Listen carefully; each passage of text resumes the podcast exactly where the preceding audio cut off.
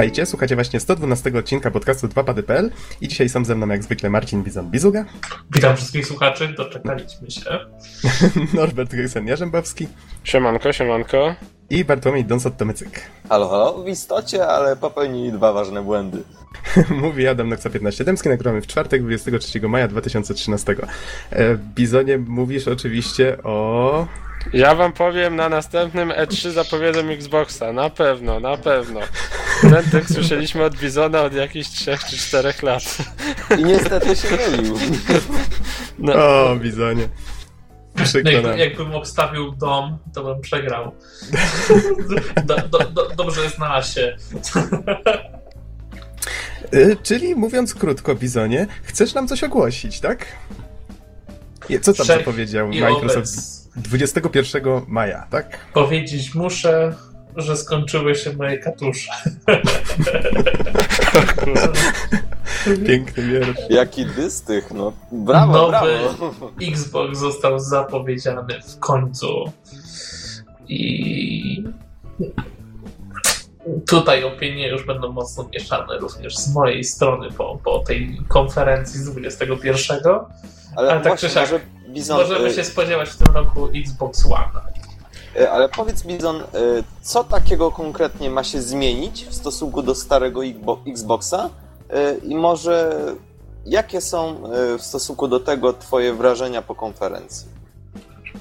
No Ja, właśnie, skupmy się na razie na faktach, wiecie? Znaczy, pytanie, co, co ma się zmienić, to, to, to jest troszkę dziwne pytanie o, odnośnie konsoli, bo, bo, bo wiadomo, co się musi zmienić po 8 latach. Przede wszystkim spodziewamy się zawsze nowego, dużo lepszego sprzętu oraz w tym wypadku spodziewamy się y, już konkretnej odpowiedzi na to, co zaprezentowała konkurencja y, na, na, na swojej prezentacji.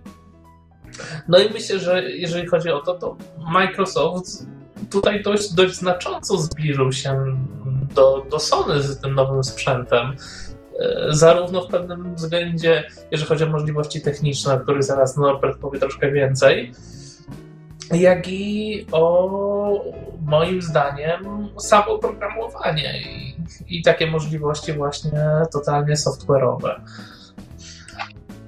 Mhm. A Bizonie, bo wiesz, bo tak mówisz o takich trochę Mm, to- detalach, bym wręcz powiedział. Może skupmy się na razie na takich faktach najprostszych z najprostszych. Czyli tak, mamy No właśnie. konsolę, no, która się nazywa Xbox One. Czyli może nie nie jest, jest pierwszy. Tak, może nie jest pierwszy, ale jednak Xbox One. Niektórzy sobie już żartują, że to jest Xbox One More Reason to buy PS4, ale to zostawmy żarty na później.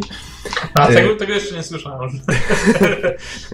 Y, Będzie na pewno Kinect w zestawie, czyli już będzie zintegrowaną częścią tego pakietu. to, jest dobrą, to jest dobrą opcją. Tak, tak, Tak, zgadzam znaczy, się. no to e, według mnie to był akurat pewniak, że, że tak będzie, że, że nie Mhm. będą mogli zrobić inaczej e, z tym Kinectem. E, No i wiadomo, oczywiście w zestawie jest pad i, i jak to mówi Microsoft, częścią zestawu jest także Smart Glass, tak? Czyli jakby tutaj stawiałem równie mocno na, na tą technologię Smart Glass, czyli dla przypomnienia jest to używanie wszelkich rodzajów urządzeń dotykowych, tabletów, telefonów y, do kontroli właśnie y, tutaj tego nowego Xboxa. Mhm. Ja bym, Więc- się może, Tak? ja bym się może na chwilę zatrzymał przy gamepadzie, tak żeby po kolei to omawiać. Mianowicie, mm, to co mnie jakby ucieszyło, to Nie spieprzyli tego, tak? tak, To, to mnie też cieszyło. To, to było dla mnie najważniejsze. Dobra, mów, co masz do powiedzenia, zaraz powiem, co mnie cieszy jeszcze w tym. No tak, no ja czasem używam pada od Xboxa do grania na PC, no bo samej konsoli nie mam.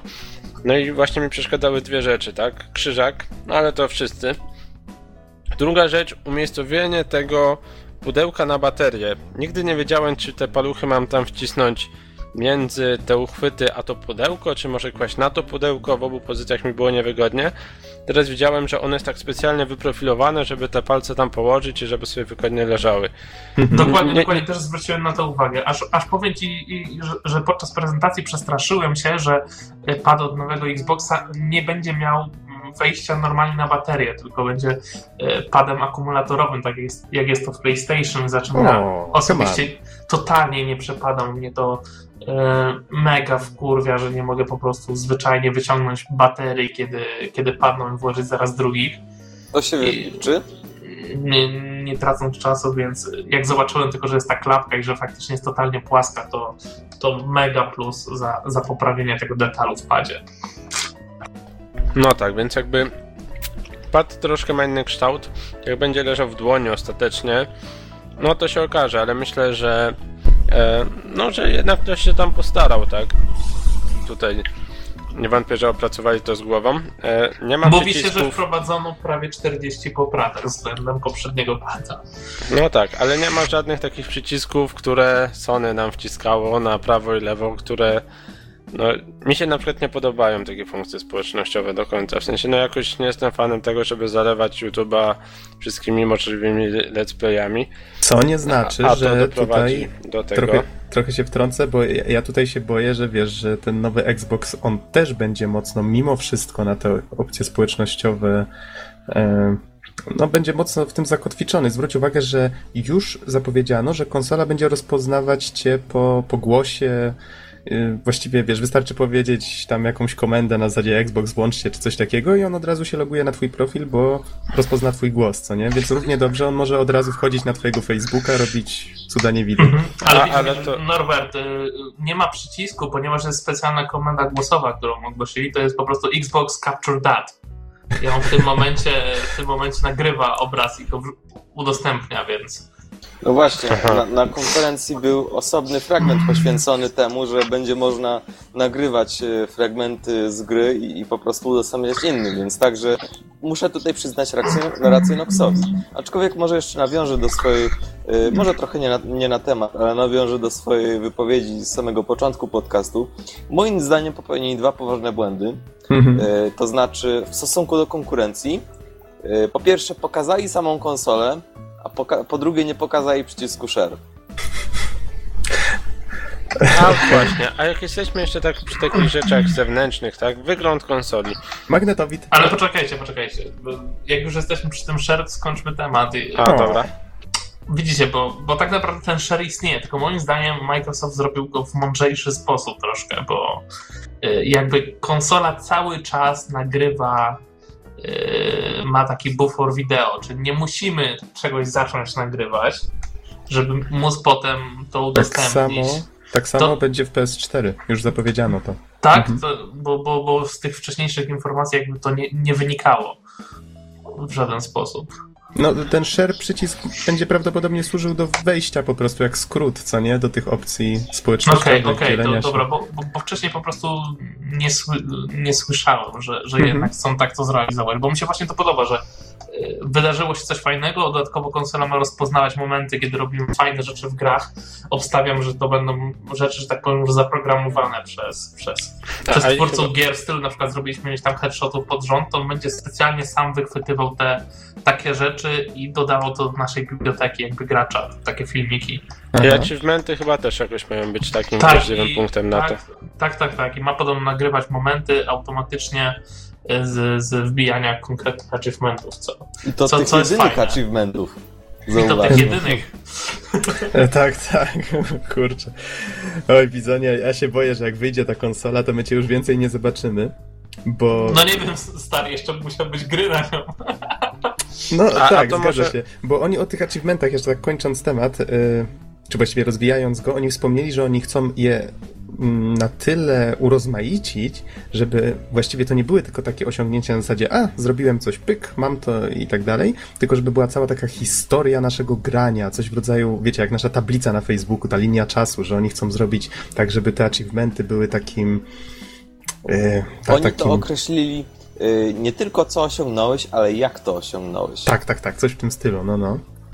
I właśnie tak to sobie wyobrażam, że to pewnie będzie coś w rodzaju takiego y, pokoju z waszych osiągnięć, no co, coś w tym stylu. Halasław. Ktoś, tak, halasław. Ktoś może wejść, zobaczyć, y, no, wiecie, poczytać.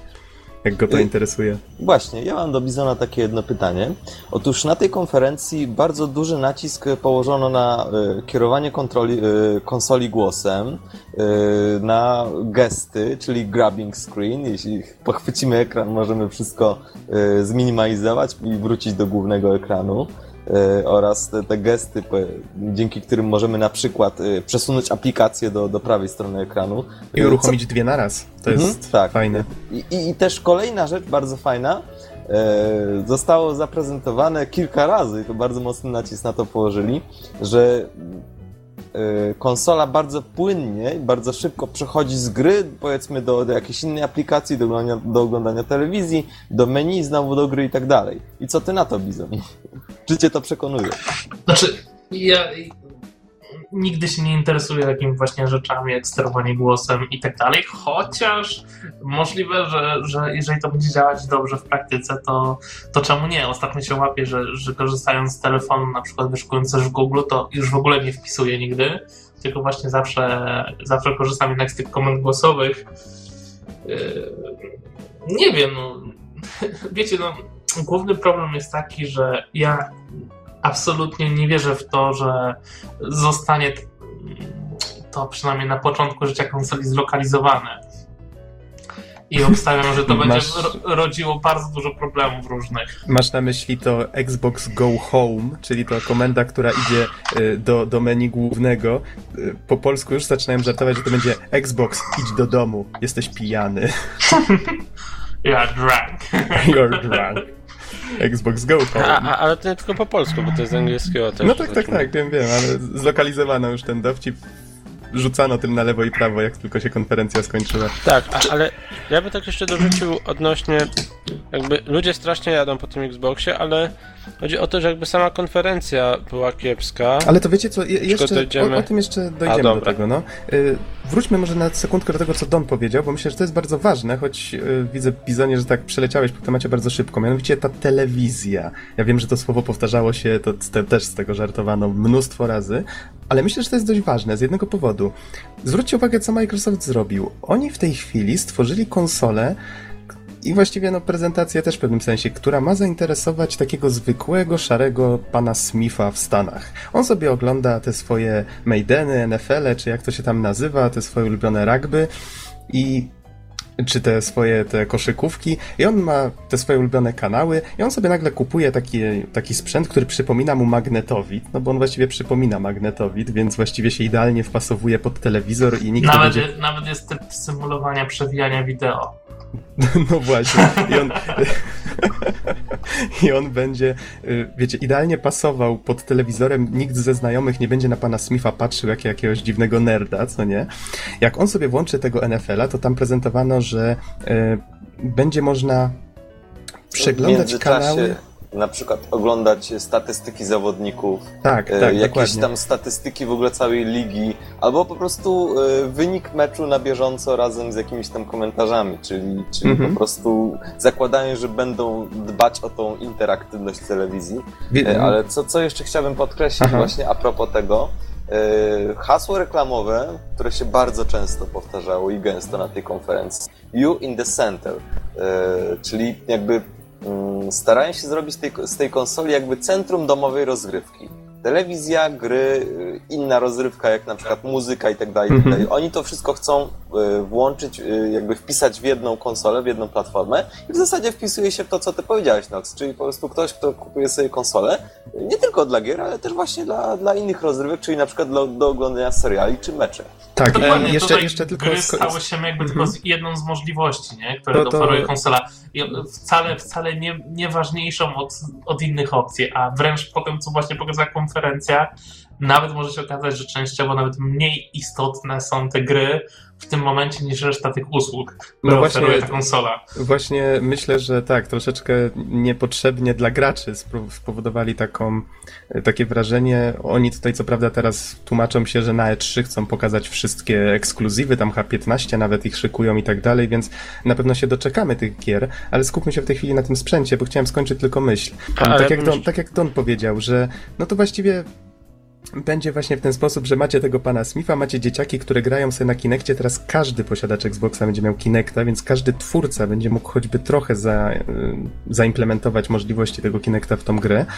I coś, o czym żeśmy nie wspomnieli, to przeglądanie tych kanałów telewizyjnych, to jest zaimplementowane właśnie w interfejs tej konsoli, czyli właściwie ojciec sobie ogląda telewizję, przychodzą dzieciaki, on robi pyk pyk i wiecie, wszystko właściwie działa w tym samym interfejsie. Co prawda ludzie się śmieją z tego, że to oni mówili, że patrzcie jak to szybko działa, nie? A ludzie, no tak, tak szybko jak zmienianie kanałów na pilocie, nie? Więc czym się tutaj jarać? Ale... Wiesz co, wiesz co to, to nie zawsze tak jest. Często tak jest, że faktycznie teraz te dekodery i tak dalej, to e, tak jak bywam u rodziców, to na przykład taki dekoder Kanal Plus to potrafi przełączać te kanały dłużej niż się wydaje. Mhm. Tylko wiecie co, ja, ja jestem bardzo ciekaw jak to będzie realizowane. Nie wiem, czy widzieliście tył konsoli. Ona ma tam po prostu wejście HDMI, którym podłączamy jakby dekoder, tak? Zewnętrzny. I mhm. teraz pytanie, czy, czy każdy faktycznie dekoder będzie dało się obsłużyć przez Xboxa, czy nie będą musiały być jakieś konkretne modele? Nie wiem, Spokojnie, bo, bo zobaczcie, przejściówek będą musieli też zarobić. Zobaczcie, jak to jest. Możemy dzięki Xboxowi wyświetlać jakby e, rozpad, tak, jazdy, taki guide po programach i tak dalej. Przecież te informacje jakoś musi przekazywać to drugie urządzenie, tak? które ma jakby dostęp. Więc ja się tutaj obawiam mocno o, o to, że tak naprawdę to nie będzie aż tak, tylko że to będzie też ograniczone do jakiejś ilości urządzeń, prawdopodobnie do tych, które są popularne w Ameryce od różnych tam usługodawców i, i znów to wszystko tak naprawdę u nas to w ogóle nie będzie działać. Ja tylko tak dodam jeszcze do tej poprzedniej części, że mnie to rozwiązanie takiego centrum multimedialnego kupuję. Bo u mnie tak w tym momencie wygląda PC. Ja nie używam swojego PC w salonie do pracy. Tutaj mam przeglądarkę internetową raptem, masę gier, e, Oj, muzykę, no i tyle, tak? Czyli w tym momencie taki Xbox byłby mi w stanie powiedzmy tego PC-ta razy drzwi zastąpić. I e... mówisz tutaj o komputerze podłączony pod telewizor, czyli właściwie tak, taka no, maszyna. Pod telewizor, no to, to jest typowa taka maszyna do grania multimedialna, mm -hmm. do muzyki. No i gdybym mógł sobie jeszcze dodatkowo, tak, bez dotykania myszki chodzić sobie po salonie i powiedzieć e, włącz mi taką, a taką piosenkę, no to, to już bym był w ogóle szczęśliwy, tak? Zagraj to jeszcze raz. Wiecie co? No, więc y mnie to rozwiązanie bardzo, bardzo kupuje jako sprzęt do salonu, który jest kompletnym rozwiązaniem multimedialnym, tak? Okej, okay, no. Ale dzielić nie, moje obawy? Tak, mo, przepraszam, może ja jeszcze wtrącę. Domyśl, dokończę jedną myśl, domyślę jedną myśl. Otóż, Y, mnie trochę intryguje ten fakt, że pokazywali mm, na tej konferencji jakby szybkość zmieniania tych wszystkich aplikacji i między innymi szybkość przełączania się z gry do powiedzmy jakiejś innej aplikacji. Y, no i jednak mimo wszystko, no wiecie jak to jest, każda gra musi sobie podładować. Y, chwileczkę. I, i jakoś tak kurczę średnio kupuję to, że, że powiedzmy gry będą o tako po prostu się Wiesz, nie, nie, nie słuchałeś uważnie konferencji i tego, jak jest zbudowany cały system. Bo otóż e, właśnie na tym polega cały PIT, że w konsoli nie jest odpalony jeden system operacyjny na raz, tylko właśnie są dwa systemy plus jakby taka warstwa, która je łączy ze sobą. Dlatego de facto to, co renderuje konsola i działa na systemie Xbox, staje się jakby tylko jednym źródłem sygnału i reszta Mówiąc aplikacji krócej... działająca jakby na okrojonej wersji Windowsa y, też jest tylko źródłem sygnału. Jest coś, co po prostu przełącza sygnał między tymi dwoma systemami, dlatego może się dodziać po prostu tak bardzo szybko, bo jakby te, reszta całego systemu, czyli oglądanie filmów i tak dalej, działa na, na Windows, a same gry są odpalane przez system Xbox który mhm. też działa cały czas źle, dlatego przeskok pomiędzy tymi dwoma systemami jest natychmiastowy. Czyli mówiąc krócej, dobrze, osobne rdzenie obsługują osobne rzeczy. Dobrze Najprawdopodobniej jest chyba jeszcze osobna pula pamięci pomiędzy te dwa systemy. No, czyli, czyli właściwie nie ma takiego, nie ma tutaj mowy właściwie o takim lagu, jak tutaj Don spekuluje, więc no. Sumie... Znaczy, myślę, że dobrze, Bizon, że rozwiązałeś te, te moje jakby dylematy, dlatego, że no ja jakoś się nie interesuję nie, mówię, to zbytnio prostu... i, i, dlatego po prostu tych technicznych rzeczy nie wyłapałem, ale bardzo dobrze, no w ten sposób, w ten sposób wyjaśniłeś poważny problem. Po prostu jakby jest tam Windows i jest Xbox w jednym urządzeniu i jest coś, co przełącza po prostu obraz pomiędzy tymi urządzeniami, tak? Bizonie przełącza. Najprościej, przełącza, najprościej. Wiesz, oprócz tego, co wspomniałeś, no przecież tam będzie Skype, z rozmowami wideo z y, wieloma użytkownikami. Coś, co PC-towcy chyba... Muszą Mają- płacić już teraz. Mają płacić. ale oni nie powiedzieli, że to będzie za darmo. Aha, To, no, znaczy, to, to przepraszam. znaczy, ja już, ja już wiem, jak to będzie. To będzie tak zwany um, Xbox Live Gold. Racja, racja, nie wziąłem tego pod uwagę. Y, jeszcze coś, co nazwali guidem po kanałach na przykład, wiesz, że na przykład to, co lubisz oglądać i on ci podpowiada na przykład jakieś tam ulubione show, inne tego typu rzeczy. No widać, że oni strasznie celują właśnie w takich, wiesz, na zasadzie Nintendo celuje w takich użytkowników, którzy, no nie wiem, mają dzieci czują się dziećmi, nieważne, ale lubią te takie gierki radosne, familijne, co nie? Więc oni stwierdzili, słuchajcie, wcelujmy w tych, tego zwykłego, szarego Amerykanina, który ogląda telewizję. No i myślę, że że to właśnie taki był ich cel przede wszystkim. To może się udać, wiecie, ten Amerykanin przez cały czas życia konsoli może kupi dwie gry, ale będzie Ej, używał, nie? potem Ale będzie oglądał takiego. ten NFL, nie? No, Ej, no. słuchajcie, potem będzie taka sytuacja. Ej, masz, masz najnowszego Xboxa? No mam. Masz gry? Nie. Być może, być może. To on odpala gry? Co? Właśnie, słuchajcie, nie wiem, czy już wspomnieliśmy o wszystkich, tam jeszcze jakieś ciekawostki się pojawiły w rodzaju, że, nie wiem, czy dobrze usłyszałem, że 300 tysięcy serwerów teraz live'a obsługuje? 30 tysięcy serwerów od, odpalają, żeby obsługiwało tego nowego live'a. I Ja, te ja serwery... zrozumiałem, że 300 tysięcy, a Nie, może się... czy, czy tam 30 tysięcy serwerów, to i tak jest gigantyczną liczbą. I te serwery również będą z czasem wykorzystywane do obliczania części danych e, właśnie w chmurze. Czyli Mhm. jakby konsola będzie mogła część swoich obliczeń rzucać tam.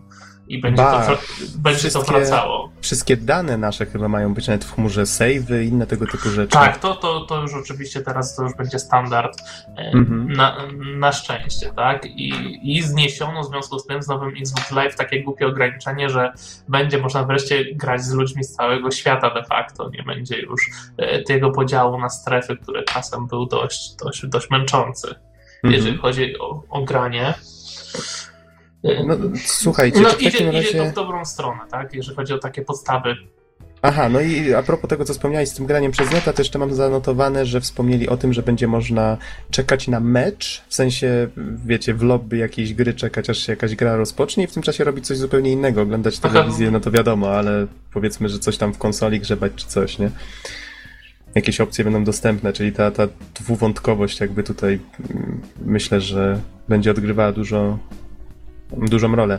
E, No dobrze, słuchajcie, skupiliśmy się na sprzęcie, teraz przejdźmy może do tego, co tam z tych gier trochę tego pokazano, nie? Ja przyznam się szczerze, akurat tej części konferencji nie zdążyłem zobaczyć, więc liczę tutaj na wasz na wasze wsparcie. Co Znaczy, pokazano? To może ja zacznę. Najpierw e, zaczęto reklamować gry sportowe. No właśnie tu wymiękłem. E, To jest je- jeden z, jeden z fragmentów, który ciągle powtarzano w tym filmiku. Sport, sport, sport. Sport, sport, sport. E, Otóż po, pokazano trailer e, do gier FIFA 14, Madden 25, NBA Live 14, UFC. Z, z tego, co sobie zanotowałem. To są różne dyscypliny sportu amerykańskiego. No Czyli tak, tak, można powiedzieć, że, że, że po prostu takie klasyczne, standardowe tytuły, których można się było spodziewać. Natomiast zapowiedziano jednocześnie i pokazano trailer yy, marki Forza Motorsport piąta część oraz yy, Quantum Break, yy, no, która jest właśnie ekskluzywnym, ekskluzywną marką zupełnie tylko dla, dla Xboxa One. I Mhm. też, też pokazano jedynie trailer, tak, także naprawdę o, o, obejrzawszy ten materiał y, nie do końca wiedziałem o, o, co, o co tam w ogóle będzie chodzić. To było coś w rodzaju teasera raczej. I prawdopodobnie na E3 dowiemy się więcej. Tak, Ym. jednocześnie zapowiedziano, że, że na E3 będzie więcej pokazów gier już konkretne, natomiast y, twórcy także zapowiedzieli, że w ciągu jednego roku od wydania konsoli y, pojawi się 15 ekskluzywnych tytułów, w tym 8 zupełnie nowych marek y, tylko na Xboxa. Także, y, no i jeśli wierzyć tym obietnicom, być może będzie ciekawie. Wiesz co, złośliwi mówią, że 12 z tych gier będzie na e, Xbox Live Arcade.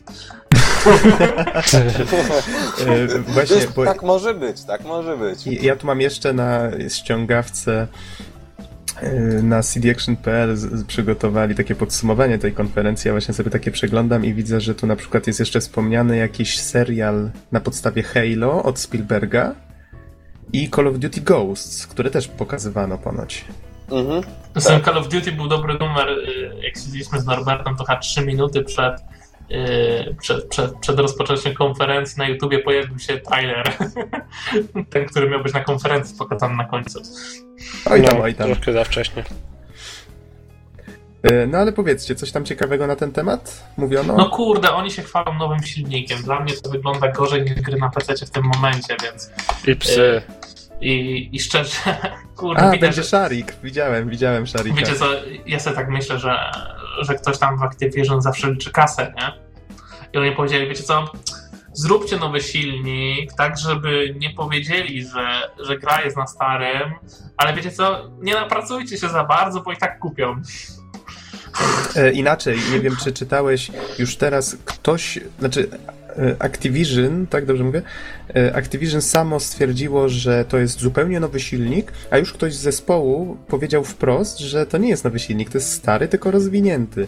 Tylko to, co mnie zdziwiło, to to jak ludzie na to zareagowali, że oni, o nie, znowu nas robią w konia. No tylko, wiecie, tak na chłopski rozum, jak ktoś chociaż trochę wie, jak to działa, przecież zawsze rozwija się tą samą technologię. Pytanie tylko, jak mocno, co nie?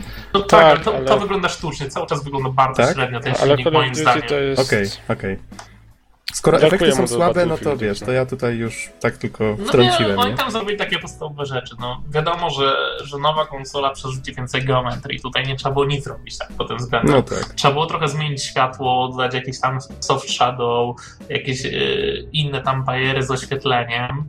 I to jest właściwie wszystko, co oni zrobili, nie? Aha. Oj, słuchaj, wcale, ja widziałem, wcale nie wygląda to next-genowo. ja widziałem E- prezentację y, twórców Killzona z GDC, jakie oni tam bajery w ten silnik wciskali, te ray tracingi, całe, całą resztę. No jak ktoś się interesuje takimi technicznymi sprawami, to to wiesz, to był taki... No mówię, ja jak to zobaczyłem, to ja myślałem, że wciskają Kitty do prerender, no. A to naprawdę tak działa. Mówię, dla, dla mnie to jest tak, że ktoś tam powiedział, wiecie co, nie przemęczajcie się i tak ktoś to kupi. No tak, to, to, jest, to jest Activision, oni tak liczą kasę, że ja bym się nie zdziwił, tak? A, a ten serial y, Halo od Spielberga, coś więcej wiesz na ten temat? Znaczy, generalnie rzecz biorąc, y, oni się y, zaczęli chwalić od tego, że Halo to jest taki wielki klasyk. Ta- No tak, prawda, tak. Wspaniały, to jest wielkie uniwersum, i które posiada naprawdę potężny potencjał i że są Mhm. bardzo zadowoleni z tego, że będą mogli opowiadać różne historie z tego uniwersum, jakby je rozwijać. No, czyli blablanina standardowa.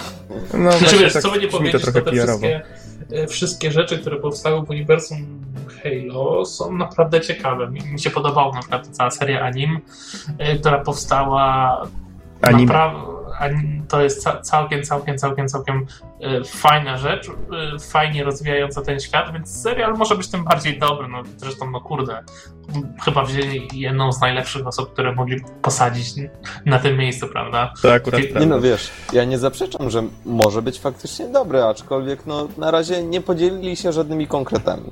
Tak, a- a bez słyszałem- bezpiecznie będzie to nie takich była ciekawostek- konferencja na konkrety. Z takich ciekawostek słyszałem, że ten serial ma być interaktywny, w sensie, że mm, widzowie będą mieli wpływ na, Na to, co się YouTubie będzie działo. takie te, okienka będą wyskakiwać. znaczy w sensie, że, że wiecie, widzowie będą mieli wpływ na to, co się będzie wydarzy, no, co się wydarzy w następnych odcinkach na przykład. Czy to coś więcej na ten temat możecie dorzucić, czy tak samo zdawkowo to tam tylko rzucono? Niestety tylko tyle. Okej, rozumiem. No dobrze, to w takim razie o, o grach żeśmy wspomnieli, wspomnieliśmy o sprzęcie. Czy coś jeszcze się działo na konferencji, o czym nie wiem? Znaczy, wiesz co, jeszcze działo się trochę rzeczy po konferencji, ale jeszcze chciał wrócić do, do tych, tych gier, które pokazano. Mhm. Mi, mi, mi się bardzo właśnie spodobał trailer Forzy, zakładając, że, że faktycznie jest to e, kawałek gry na silniku, a je, jest to prawdopodobne mocno, to, to, to, to robi to dość niezłe wrażenie, ale cały czas próbuję to sobie zestawić z tym Drive Club, który ma być na PlayStation 4 i zastanawiam się, co wygląda lepiej. Chyba Drive Club mimo wszystko wygląda realistyczniej, Mhm. Jedynym i to największym plusem tego wszystkiego jest to, to że dowiedzieliśmy się, że Forza wyjdzie razem z, z, z Xboxem w dniu premiery, co, co, co, co stawia tam pozycję jakby u mnie już na liście zakupowej razem z konsolą. No właśnie, a jedna ważna informacja. Czy powiedziano, kiedy konsola będzie miała premierę? W tym roku. W tym roku, czyli tak jak PS4. Dokładnie tak. Właśnie, bo, bo jeszcze myśmy o tej specyfikacji technicznej. Mhm. Miał Norbert zrobić porównanie. Tak, tak. Tych No, porównań nas- to tutaj chyba nie unikniemy. No to na stronie benchmark.pl, tak, mamy takie dość kompleksowe porównanie e, obu konsol, no i wychodzi na to, że według czystej specyfikacji, to też warto zaznaczyć, PlayStation 4 jest odrobinę mocniejsze. Mianowicie, jeżeli jesteśmy przy karcie graficznej, to Xbox będzie miał 1,23 teraflopsa mocy obliczeniowej, PlayStation 3 1,84, tak? Czyli 1,2 kontra 1,8, więc tutaj teoretycznie duża różnica. Dodatkowo Sony będzie miało taką pamięć GDDR5, czyli pamięć do kart graficznych 8 GB. To chyba e... największą różnicę, nie? Tutaj wydajności. Myślę, że nie, nie wiem, nie wiem. Ciężko mi decydować, tak? E, a, a znowu Xbox będzie miał zwykłą e, pamięć RAM, troszkę wolniejszą przez to, ale zastanawiam się, czy gdzieś tam może moduł grafiki nie ma jakiejś osobnej pamięci w takim razie, tak? E, no bo jakby ciężko, żeby karta graficzna nie miała pamięci przeznaczonej do kart graficznych. No powinna mieć, nie? Bo to troszkę by nie mogła działać prawdopodobnie. A, a, czy, a, czy coś nie było, a czy nie było mowy właśnie o tym, że ta nowa pamięć w tych konsolach jakoś tak działa właśnie połowicznie jak, jak pamięć graficzna. Ja tu nie chcę, oczywiście nie jestem pewien, więc znaczy, to, to było właśnie tutaj. mowa o PlayStation 4, tak, że ona jakby ma w całości tą pamięć tak, jakby z karty graficznej. Aha. Ale to, to jest cenna no, uwaga, Norbert, że faktycznie bez w ogóle tej pamięci to by to nie działało, więc to no pewnie, właśnie, więc... pewnie jest tam jakiś podział, o którym nie wspomnieli. Co dalej wiemy? E, w sumie niewiele więcej wiemy, tak? Krótko mówiąc, według tych, tych dwóch części jakby PlayStation 4 będzie mocniejsze. Aczkolwiek ja bym zachował pewną dozę dystansu, tak? Mianowicie e, no nie może to być takie, takie proste.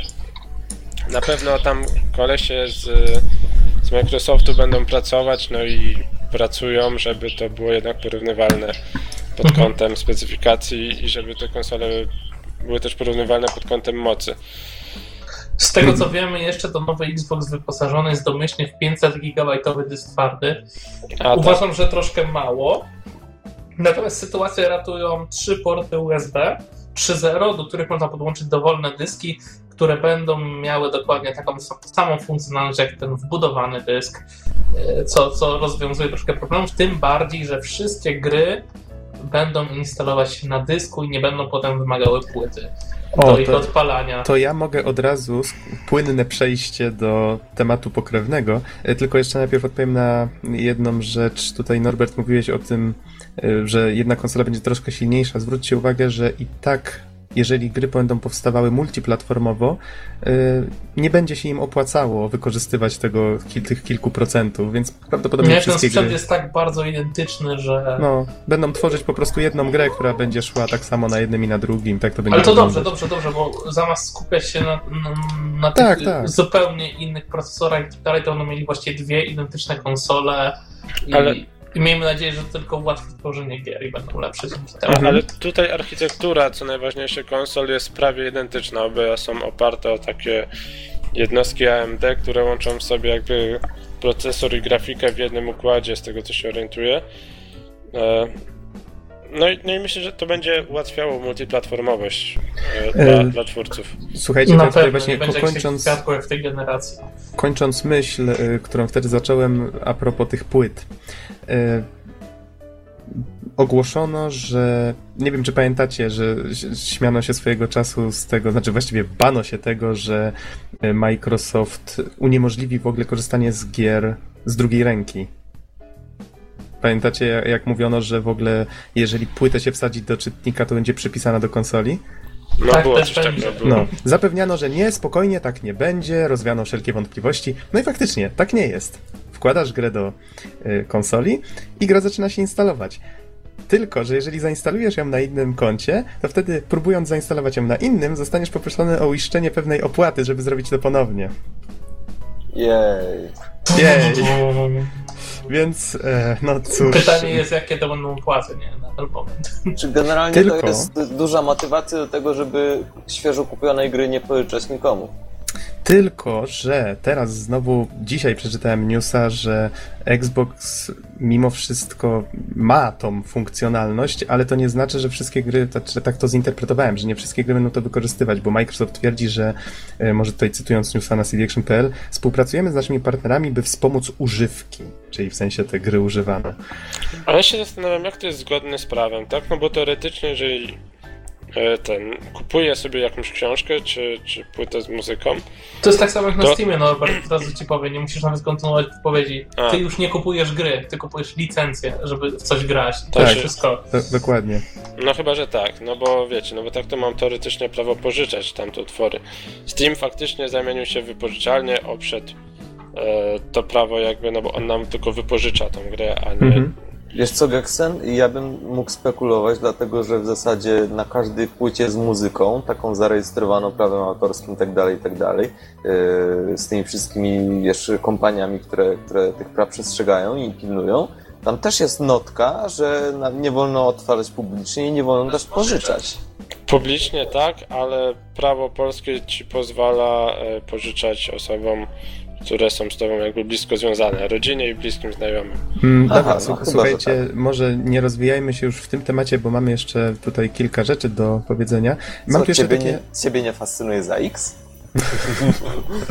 Wiecie, ja bym tu z chęcią po, o tym pogadał wszystkim, tylko że faktycznie jesteśmy ograniczeni czasowo. Mam tu jeszcze cztery newsy na temat Xboxa, takie dosłownie chcę wam tylko rzucić tematami. Mianowicie, przeczytałem, że nie będzie prawdopodobnie, tutaj ktoś zapytał Microsoft o to, czy się pojawią e, te gry z Xbox One na PC, ze względu na to, że oni teraz tak wspierają to połączenie Windows 8 z Xboxem, ale to wiadomo, nie ma co na to liczyć. Microsoft prawdopodobnie będzie wspierał Xboxa wszystkimi możliwymi sposobami i ten PC znowu tak troszeczkę odejdzie w cień. E, z kolei ktoś z Electronic Arts, jeżeli się nie mylę, mm, skomentował, że Xbox One i PlayStation 4 to wyprzedzają PC-ta o generację i w ogóle to chciałem się was zapytać, co o tym sądzicie, ale wydaje mi się, że to straszne farmazony. Y, I jeszcze dwie rzeczy, mianowicie nie będzie ponoć wstecznej kompatybilności w Xbox One. Z PlayStation 4. Ale to jest niemożliwe do zrealizowania, ja to rozumiem. To znaczy, Wii U. Wii. No właśnie, to jest możliwe. Po prostu wystarczy, wiesz, procesor poprzedniej konsoli wstawić w środek, nie tak jak to zazwyczaj robiono w, w jakichś tam innych konsolach z poprzedniej generacji. I jeszcze jedna rzecz, czyli e, indyki. Prawdopodobnie kwestie gier indie na Xbox One będą rozwiązane zupełnie tak samo jak w obecnym, czyli jeżeli wierzyć tutaj newsowi też z tego samego źródła, co te poprzednie moje newsy, to e, znowu twórcy indyków będą musieli mieć wydawcę, żeby dostać się na ten Xbox Live Arcade, tak? Dobrze mówię, Bizonie? Tak to działało do tej pory? Yy, tak, zgadza się. Natomiast chyba w ogóle z tego, z jakiejś tam plotki, którą czytałem, zniknie takie coś jak indie yy, do tej pory, czyli to, co ludzie tworzyli w tym XNA gry, nie, nie będzie już tego prawdopodobnie. Tak samo jak niestety nie, be, nie będziemy mieli dostępu do żadnych gier, które kupiliśmy na poprzednim Xboxie w cyfrowej dystrybucji, właśnie też z arcade'a. I tu możemy... To, to wynika również już z braku tej kompatybilności, ale o tyle, ile jestem w stanie łatwiej jest mi przepuścić, wiecie, te pozycje, które mam na płytach, to tyle właśnie mi trochę przykro, że nie będzie można e, w te produkcje, które się zakupiło cyfrowo grać, bo na PlayStation 4 jakby Sony powiedziało, że, że będzie można to zrobić, tak? Mm, Sony nieraz różne rzeczy obiecywało, wiesz, i, i, i to działało różnie, tak? Na, Na zasadzie będzie wsteczna kompatybilność, ale zabierzemy wam ją za pół roku, tak? Tak, no albo... i jeszcze z, z, tej braku kompatybilności wynika to, że żaden niestety sprzęt kompatybilny z 360 nie będzie kompatybilny z nowym Xboxem. Mm, Czyli jeszcze muszę, raz, mówisz muszę... o peryferiach, tak? Czyli tak, pady... znaczy, że znów muszę kupić cztery pady, tak? Dwa już masz. No to, to, to tak jeszcze e, komentując poprzednie rzeczy, mianowicie, że, e, że PC e, jakby jest generację do tyłu i tak dalej. Mi się przypominają jakby tutaj, kiedy Wii U wychodziło, to też wszyscy twórcy, nie wiem czy pamiętacie, wspólnie mówili, jaki to jest cudny sprzęt i że właśnie, że jest taki super mocny. Okazało się, że wcale taki super mocny nie jest. Czy, czy tutaj pewnie jest podobnie, tak? Że wychodzi nowa konsola, wszyscy muszą ją zachwalać, bo, bo tak. Bo takie umowy podpisali. E, no i, i trochę smuteczek, że sprzęty nie są kompatybilne, no bo to jakby Nintendo zawsze o to dba, że i gamepady od Wii tak działają z Wii U i, i wszystkie gry. No to jest fajne, jakby sobie można przenieść tak naprawdę stare Wii można schować do szafy, kiedy ma się Wii U. Mhm. A, to, a to ostatnio chyba ktoś z Electronic Arts się wypowiedział, że nie, my już nie tworzymy gier na Wii U. E, chyba go zwolnili, nie jestem pewien, bo dzień następnego dnia albo parę dni później ktoś od razu powiedział, nie, nie, ja robimy gry na Wii U, tylko jest ich mniej po prostu niż reszta. No tak teraz te przepychanki takie są cudowne. Najpierw ktoś mówi, że nie, coś, coś jest takie i takie, potem nie, nie, sprostujemy, wszystko jest tak i tak. No, dużo osób chyba traci pracę ostatnio. Dużo gadają ciekawych rzeczy. Popularne jest zwalnianie. W każdym razie mam do was jeszcze jedno pytanie. Tutaj a propos tego, co Don powiedział, ten strzał w stopę. Porównajmy przez chwilkę to PS4 z Xboxem. Y, Sony dawało takie znaki, że starają się jednak wesprzeć tych twórców indie. No myślę, że to jest dość y, ważny dla nas temat, prawda? Więc spróbujmy chwilę o tym porozmawiać. Tutaj z kolei Xbox, y, jak Bizonie oceniasz wsparcie właśnie w stronę indie na obecnym sprzęcie? No bo skoro to ma wyglądać bardzo podobnie, to pewnie będzie tak samo. Znaczy, trudno jest mi powiedzieć, za, zawsze od samego początku, żeby wydać grę na Xboxie, to generalnie nie jest to takie łatwe. Po pierwsze, na Xboxie zawsze istniało coś takiego jak taki cykl wydawniczy Mhm. e, gier Xbox Live Arcade. Na początku była to jedna gra tygodniowo, która mogła się pokazać. Później z czasem przeskoczono na dwie gry tygodniowo, ale tak czy siak jakby ta kolejka tych gier, które są wydawane, była ustalona mocno z góry. I teraz w momencie, kiedy na przykład e, mieliśmy zaklepaną kolejkę, nasza gra trafiała do weryfikacji i okazywało się, że coś z nią jest nie tak, to automatycznie wylatywała stąd na koniec tej kolejki. Więc wydanie tych e, niektórych produkcji po prostu było bardzo, bardzo trudne, szczególnie jeżeli to nie były jakby te pozycje, które rekomendował sam Microsoft, tak? No bo było kilka takich gier, na które jakby to Microsoft nas nakręcał, nie na kupowanie ich, te, szczególnie ten Summer of, of Arcade, e, gdzie pojawiały się takie mocniejsze pozycje. Mhm. I no generalnie zawsze mówiono, że, że to nie jest prosta sprawa, tak, żeby, żeby wylądować w tych. No i jeszcze była ta druga strona e, właśnie tych małych gier z XNA. Wiem, że właśnie niektóre firmy sobie od razu odpuszczały to jakby wydawanie e, w formie tych gier arcade gier i wydawali je właśnie w formie tych indie, takich totalnie, ale nie wiem, czy to im się opłacało, bo jakby pozycje z tego działu nigdy w żaden sposób nie były promowane tak w interfejsie konsoli. Więc nie, nie ustawiono ich na równi. Okej. I jeszcze jedna rzecz a propos właśnie, myślę, że bardziej związana z tym, z tym strzałem w stopę, bo tutaj te, te, te indyki jednak mimo wszystko na tym Xboxie to zawsze były. E, Pytanie tylko, co z tą wsteczną kompatybil- kompatybilnością? Czy nie sądzicie, że jej brak jednak jest sporym, no, strzałem w stopę właśnie? Znaczy, no mówi się teoretycznie, że. Znaczy, to są plotki. Możliwe, że to właśnie potwierdzą, że pojawi się ten Xbox Mini, tak? Który jakby po podłączeniu do tego Xboxa będzie odpalał nasze stare gry. Pytanie, jakie to będą koszty? Mhm. Okej. No Mm, dobrze. Nie no, panowie, powiecie, chyba- mi- mimo wszystko jednak jeśli kupuję nową konsolę z tej samej serii, no to fajnie byłoby, gdyby ona odtwarzała też starsze gry. No rozumiem, jeśli mamy jakąś większą bibliotekę, na przykład gromadzoną przez lata, to dobrze byłoby móc w nie zagrać nawet na nowym sprzęcie, nie musząc powiedzmy odkurzać starego, albo ktoś na przykład chce sprzedać stary sprzęt. Także, Albo nie daj Boże, ta stara konsola się w końcu popsuje. To jest chyba. no właśnie, y, także... To jest coś, co mnie martwi, bo jednak kolekcję gier mam y, niczego sobie uważam i, i, i co w momencie, kiedy popsuje mi się stary Xbox, co kupować jeszcze jeden egzemplarz starego Xboxa na zapas, Albo kupować y, jeszcze raz grę w y, cyfrowej dystrybucji na nowego No, Xboxa. Szczerze obstawiam, że Microsoft w ogóle nie, nie będzie się na to oglądał, że gry zejdą na tyle na drugi plan w tym wszystkim, że, że oni się nie będą przejmować. Myślę, Szań że gry, aż tak. szań gry, gry oglądać seriale. No i Nie, nie. Jeżeli można, ja bym właśnie w tym momencie podsumował trochę konferencję. Mianowicie, mm, jakby oddzielmy konferencję od samej konsoli, no bo konferencja, nie ukrywajmy, podkreśliła na pewno e, właśnie telewizję, tak, te różne takie aspekty. Sport, sport, E, sport. Nie, TV, TV, te- TV. Te TV, aspekty, TV. które mi się akurat podobały autentycznie, no bo mówię, tak, u mnie PC w tym momencie dokładnie taką rolę spełnia, jaką oni tam prezentowali, że sobie gdzieś tam siedzę, steruję sobie telefonem tego PC albo i, i myszką, e, bo sobie słucham muzyki jako, jako takie rzeczy. E, To, że nie pokazali gier jeszcze nie oznacza, że, że konsola jest stracona, jak właśnie wszyscy gracze krzyczą i rzucają na nią, tak? Poczekajmy aż pokażą gry i tak dalej, wtedy będzie można porozmawiać. E, Mhm. No bo na chwilę obecną została tak raczej pod kątem funkcjonalności zaprezentowana, właśnie ty- tych gier faktycznie zabrakło, ale oddzielmy konferencję od samej konsoli, o to bym zaznaczył jeszcze raz. Konsola jeszcze nie wiadomo, konferencja pokazała jej po prostu takie inne aspekty.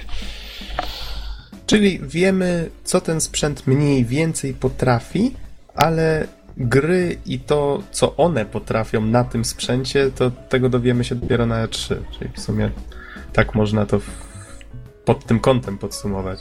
Na konferencja faktycznie nie porywała, to fakt. Słuchajcie, ja mam do Was takie pytanie, takie już y, odwołujące się do samej konferencji i formuły. Czy y, nie mieliście przez, y, przez moment wrażenia, że ktoś Wami tak wyjątkowo głupi sposób próbuje manipulować? Zwróćmy uwagę, że sam początek konferencji to było wymienianie słów.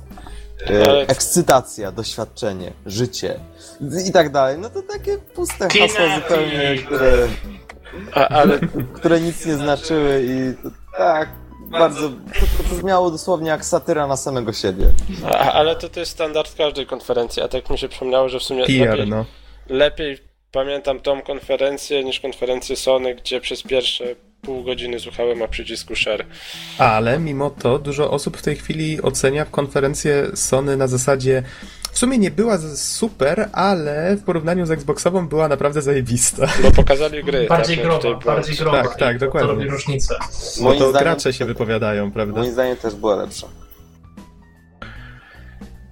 Czyli Dobra, oceniają, to- gdybyście mieli teraz oceniać, to na razie punktuje Xbox czy punktuje PS4?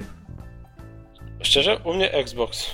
Mhm. Bo, bo mam mniej czasu na grę ostatnio, a, a więcej na takie właśnie sprawy w stylu, że sobie mogę posłuchać muzyki, kiedy coś robię w międzyczasie. Na Bizonie? Kurde, strasznie trudne pytanie mi zadajesz, bo, bo z jednej strony właśnie po konferencji czuję, że, yy, że jeżeli chodzi o gry, to PlayStation będzie tą bardziej wiodącą platformą Mhm. i, i bardziej zadbaną, jeżeli chodzi o gry. Natomiast yy, właśnie z kolei to, co powiedział Norbert i to, że coraz mniej gram yy, i to na pewno właśnie ten Xbox będzie dla mnie bardziej odpowiednią konsolą. Więc y, dla rynku gier myślę, że PlayStation zrobi więcej. Natomiast y, dla takiego użytkownika, który y, lubi korzystać z multimediów w salonie, czasem pograć, zrelaksować się, to Xbox będzie pewnie właściwym wyborem w tej generacji. Mhm. A Don? Y, Ja jako ktoś, kto nie interesuje się jakoś szczególnie głęboko konsolami, mimo wszystko muszę się zgodzić z kolegami. Y, Faktycznie widać, że, że Xbox będzie mieć takie mm, multitasking, będzie wielozadaniowy i, i właśnie tak jak, jak, tak jak to pod, y, podkreślali w konferencji, będzie próbował łączyć całą domową rozrywkę w jednym miejscu, czyli nie tylko gry. Z drugiej strony PlayStation stawia no, głównie na gry, także myślę, że tutaj wszyscy się zgodzimy raczej. Mhm. Czy, czyli jednak celowałbyś bardziej w PlayStation, dobrze zrozumiałem? Gdybyś Mhm. miał podjąć Tak wybór. mi się wydaje. Jako gracz to, to raczej PlayStation. Ja mógłbym odpowiedzieć identycznie jak ty. Czyli ja jestem do Xboxa nastawiony neutralnie. Ja tutaj, tak jak powiedział Norbert, oddzielajmy konferencję od sprzętu. Wydaje mi się, że można fajne rzeczy na tym Xboxie robić. Podoba mi się to, że sprzedają go razem z Kinectem. To, że w tej chwili każdy będzie miał tego Kinecta i twórcy będą wiedzieli, że każdy będzie go miał, więc będą mogli to wykorzystać. A tak to, no faktycznie, no na PS4 zapowiedziano gry, no więc jakby na to nie patrzeć, jestem automatycznie bardziej zainteresowany, ale z ciekawością będę czekał na E E3. No, zobaczymy na te, poczekamy na te nowe 8 marek, tak? To tak, to, to, to, Mhm. to, jest, to jest ciekawe. Chociaż y, potwierdzono w tym tygodniu, że jedną jakby z tych marek będzie ten y, Rise od Crytek'a, Mhm. E, który już dawno był zapowiedziany, to właśnie ma być podobno ekskluzywem na Xboxa. E, dobrze, panowie, słuchajcie, bo powinniśmy już kończyć tą część newsową, a faktycznie długo nam tutaj zajęło, chociaż temat bardzo ciekawy. Dorzućmy jeszcze te parę newsów, takich jednozdaniowych przynajmniej, które żeśmy sobie wynotowali przed podcastem. Mianowicie tak, trwa The Humble Weekly Sale, czyli coś nowego chyba w, w, w Humble Bundle. Nie, nie, nie. To, to, to, już były za dwie takie akcje od nich. Tak? Były? Aha, no, w każdym razie w tej chwili jest poświęcona Alanowi Wake'owi. Jedynka, dwójka, chyba są traki, jakieś ekskluzywne wideo, inne tego typu rzeczy tutaj można zgarnąć. Jeszcze dzisiaj jest 23 maja, to 5 dni i 20 godzin do końca. Ym, więc za dolara, tak? Można to wszystko zgarnąć, przynajmniej. Ale za dolara są chyba same gry i klucz na Steamie. Nie wiem, ile trzeba zapłacić dokładnie za bonusy. A może coś się nie wczytałem. Mhm. No wiecie, jak ktoś jest chytry, to faktycznie do dolara. A jak ktoś jest No tak. bardziej hojny i ma więcej pieniędzy, to, to też może więcej dopłacić. No oczywiście zachęcamy do wsparcia twórców, no to, to wiadomo. E, Kolejny news, Gran Turismo 6 została oficjalnie zapowiedziana na PlayStation 3, a nie na czwórkę, jeżeli się nie mylę, co jest ciekawe, chociaż... Nie, nie mylisz się, chociaż podobno e, twórca tej gry nie wykluczył przeniesienia tej produkcji na, na PlayStation 4, więc Jestem na możliwe, 90... że powiedzieli, że wychodzi na PlayStation 3, a na Aha. 3 powiedzą, że wychodzi też na PlayStation 4. No, to, no. to, jest, to jest niewykluczone i myślę, że w sumie to była e, jedyna słuszna droga. Jestem na 90% pewny, że tak właśnie będzie. E, A wspominamy o tym dlatego, że poprzednio żeśmy mówili, że za, tam chwilę po tym, jak żeśmy nagrywali, miał się odbywać ten event, tak? Z okazji którego? 15-lecia serii? Chyba 15-lecia, no. Więc wszyscy od razu spekulowali, że, że prawdopodobnie będzie zapowiedziane Gran Turismo 6 i faktycznie tak się stało. Kolejny news to myślę, Bizonie, ty go tutaj podesłałeś z Pacmanem, mianowicie co tam ciekawego u zjadacza kulek? No widzicie, kto, ktoś wreszcie stwierdził, że warto było wrócić do, do dobrej tutaj postaci, jaką jest sam Mr. Pac-Man. Mhm. Przepraszam. Y, I Za powstaje dużo kulek, nowa, Bizonie, zakrztusiłeś się. nowa, nowa platformówka właśnie z Pac-Manem i jego przyjaciółmi. Jest dla mnie o tyle fajny news, że przede wszystkim brakuje mi strasznie ostatnio platformówek w takim klasycznym wydaniu, a poza tym bardzo, bardzo ciepło wspominam Pac-Man Worldy z PlayStation 2 jeszcze, Mhm. które były naprawdę świetnymi platformówkami, które fajnie łączyły taki normalny platformówkowy świat z konwencją Pac-Mana i liczę po prostu, że, że, że jakby tej nowej części nikt nie schrzani. Okej, chociaż dodam Czekam, tylko, czekam. że dodam tylko, że jak tutaj mówisz o klasycznych platformówkach, to masz na myśli klasyczne platformówki 3D, tak? Klasyczne platformówki 3D, wiem, wiem klasyczne można myśleć 2D, ale chyba są Mhm. już takie czasy, że można mówić o grach 3D też, że są totalnie klasyczne. Mu- Okej. mówię, mówię po prostu o, o, o takich platformówkach, jakie pamiętam jeszcze e, z dzieciństwa w większej ilości, nie wiem, czy wy też jak byliście młodzi zagrywaliście się na przykład w Toy Story albo w inne takie gi- gierki na licencjach platformowe, których po prostu była masa, a teraz po prostu brakuje, brakuje i mam nadzieję, że, że jeszcze wrócą takie gry. Ym, No, jeszcze świetnym oczywiście przykładem takich platformek 2D był Jack Dexter. Co tutaj nie mówić. Znajdźcie mi teraz taką grę, to, to, to będę wam wdzięczny. Mhm. Dobra, to teraz tak, trzy błyskawiczne newsy. Phoenix Wright, piątka wyjdzie u nas jako e, Phoenix Wright Ace Attorney Dual Destinies. Wyjdzie na jesień, będzie na, tylko na eShopie dostępny, nie będzie go w wersji pudełkowej, na Nintendo 3DS oczywiście. E, Będzie Objective. wersja... Objection, tak. Będzie wersja PC-towa Metal Gear Rising Revengeance. Jej, super. Będzie można dostać grę taniej, to jest powód do radości, naprawdę. I myślę, że trzeci news e, trochę szokujący, chociaż już nie najnowszy, bo z 16 maja, mianowicie i rezygnuje z online passów.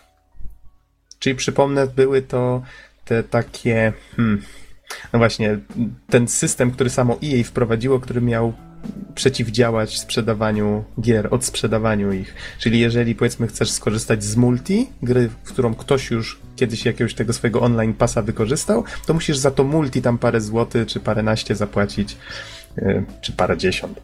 Jeszcze raz. Tak samo te online pasy czasami dawały dostęp do DLC przez parę następnych miesięcy, więc zniechęcało to ludzi od, od sprzedawania. No i jej teraz rezygnuje z tego. Co o tym sądzicie? Bo widzę, że tak ucichliście troszeczkę. Tum, tum, tum. E, To, Nie no. Przepraszam, ale czaj po prostu obrazek na, na, na Skype. e, tak, t- tak wracając do EA, no to może w Wszyscy końcu, zainteresowani. może w końcu zmienią swoją, swoje podejście do graczy. Razem z tak. prezesem. O, może, może, może się kapną. Nie no, w tej, E, tak. chwili, w tej chwili przecież zmienia się stołek, nie? Więc może właśnie próbują swój wizerunek też poprawić. No to byłoby właśnie dobre, no bo powinni nad tym popracować. Mhm. A, widzę, Bizonie, co podesłałeś. E, Call of Duty na Xbox Non w wersji VHS, tak? No tak, w sumie wygląd konsoli zobowiązuje. A, a mi w ogóle wygląd Xboxa przypomina e, stare Wii. Posłuchajcie tak, opisu, że dodakujmy tej budowy. Mamy kwadrat, bryłę kwadratową, taki ten. Znaczy, nie, nie kwadrat, taki. No, jak to się nazywa? Równoległy obok. E, czy, czy takie pudełeczko z jednym ściętym. E, z jedną ściętą krawędzią, tak samo jak w Wii. E, wzdłuż tego jest dziurka na, na płytę. Tak Mhm. samo jak w Wii. Dodatkowo mamy belkę, tym razem w postaci Kinecta. No i mówię, jak tak najpierw na to spojrzałem, takie kurcze. Jakby ktoś trochę podrasował Wii, zrobił je grubsze i troszkę. E, To przecież-. To przecież Sony wypuściło teraz filmik, który zapowiada, że 10 czerwca, no czyli dzień przed E3, o ile dobrze pamiętam, e, pokażą w końcu, jak wygląda konsola. I to był filmik, który zaczął się od pokazania czarnego, rozmazanego prostokąta na białym tle, więc. e, A potem mnóstwo migawek, też właśnie jakichś ściętych boków, czy innych takich rzeczy. No.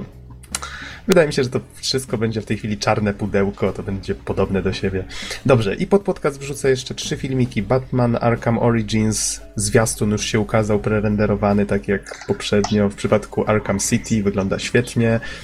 E, Myślę, że... dosło- dosłownie z ostatniej sekundy jeszcze przy elektronikach i jednocześnie przy nowych konsolach e, właśnie zapowiedziano nowego Need for Speeda e, Rivals, tak? No, nowy Need for Speed tworzony na Hooray. Frostbite trójce Oby był dobry. na nowe konsole. Zobaczymy, co z tego będzie. Oby był dobry, Don dobrze mówi. E, jeszcze dwa filmiki, czyli Call of Duty Black Ops 2, dodatek Uprising, czyli jak zwykle z zombiakami, chociaż co ciekawe, e, dziejący się w więzieniu, chyba na jakiejś wyspie, jeżeli dobrze to pamiętam, więc trochę z Alcatraz się kojarzące. E, ciekawy klimacik może być. I jeszcze Shadow Warrior, którego przypomnę, ten, ten remake tego klasika, klasyka tworzy, tworzą Polacy w tej chwili z Flying Wild Hog. A, a w sumie o, o samej grze to przypomnę, że oryginał był tworzony przez 3D Realms, czyli twórców Duke Nukema. I przez wielu w sumie jest uważany za taki, no, taką kopię, kalkę Duke'a. Też taka zwariowana była. O, więc Pamiętajcie, Duke jest tylko jeden. mam nadzieję, że w kolejnych zwiastunach tego Shadow Warriora faktycznie zobaczymy jakiś taki szalony klimacik, bo na razie jest tak trochę standardowo. No, zobaczymy. To na razie tylko teser. No dobrze, i panowie, starczy już tego. Godzinę żeśmy o ostatnich nowinkach gadali. Dzieje się ostatnio. Więc przejdźmy w takim Już razie wiesz, do... ze trzy, nie? Będzie się działo coraz więcej. No i, i wtedy przypomnijmy może, że my jak co roku będziemy prawdopodobnie porzucimy tą naszą, standardową formułę i będziemy prawdopodobnie dzień w dzień nagrywać e, o konferencjach. Oj, takie... niestety y, obawiam się, że, że dotrzymam y, swojej tradycji i niestety nie będę się mógł pojawić. O, ja mam Dlatego, nadzieję, że... że dlatego że niestety 10, 11 i 12 czerwca mam tak poważne egzaminy, Aha. że tego się nie da zrobić inaczej, niestety. No ja właśnie mam nadzieję, że nam dopisze troszeczkę frekwencja.